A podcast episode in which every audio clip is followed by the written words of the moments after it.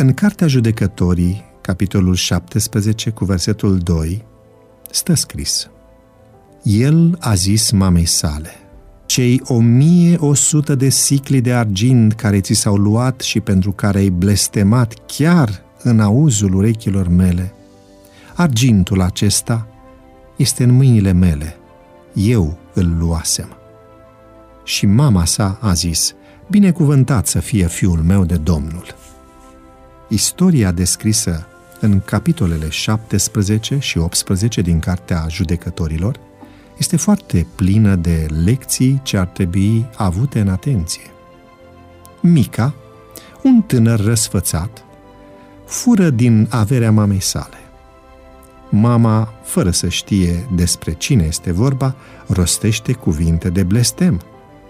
Vinovatul se deconspiră de frica blestemului, să nu uităm că în vechime oamenii chiar se temeau de efectele blestemului, apoi, tot din aceeași gură, vinovatul primește o mare binecuvântare. Ce face mama după aceea? Face un chip cioplit și un chip turnat pentru fiul său. De aici pornește catastrofa. O mulțime de oameni au ajuns să se închine idolilor lui Mica. De unde a provenit totul? De la o mamă idolatră care a transmis păcatul generației următoare, apoi unei întregi seminții, seminția lui Dan. Dumnezeu condamnă atât neglijența care cochetează cu păcatul, cu nelegiuirea, cât și indiferența care ezită să-i detecteze prezența otrăvitoare în familiile așa zișilor creștini.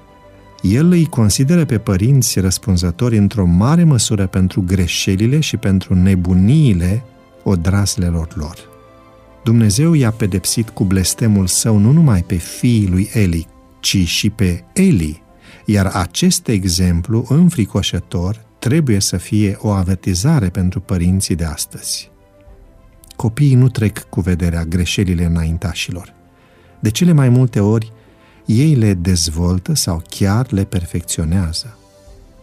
Dacă ai spus sau ai făcut vreodată un lucru neprincipial, chiar dacă le-ai declarat urmașilor că nu ar trebui să-l repete, ei vor urma mai ușor modelul decât predica. Rugăciunile de mijlocire pentru copiii ispitiți ar trebui să fie precedate de rugăciuni temeinice pentru părinții ce cad atât de des în ispită. Iar acum este timpul. Croiește cărări drepte, oferind un model demn de cinste și dovedind responsabilitate.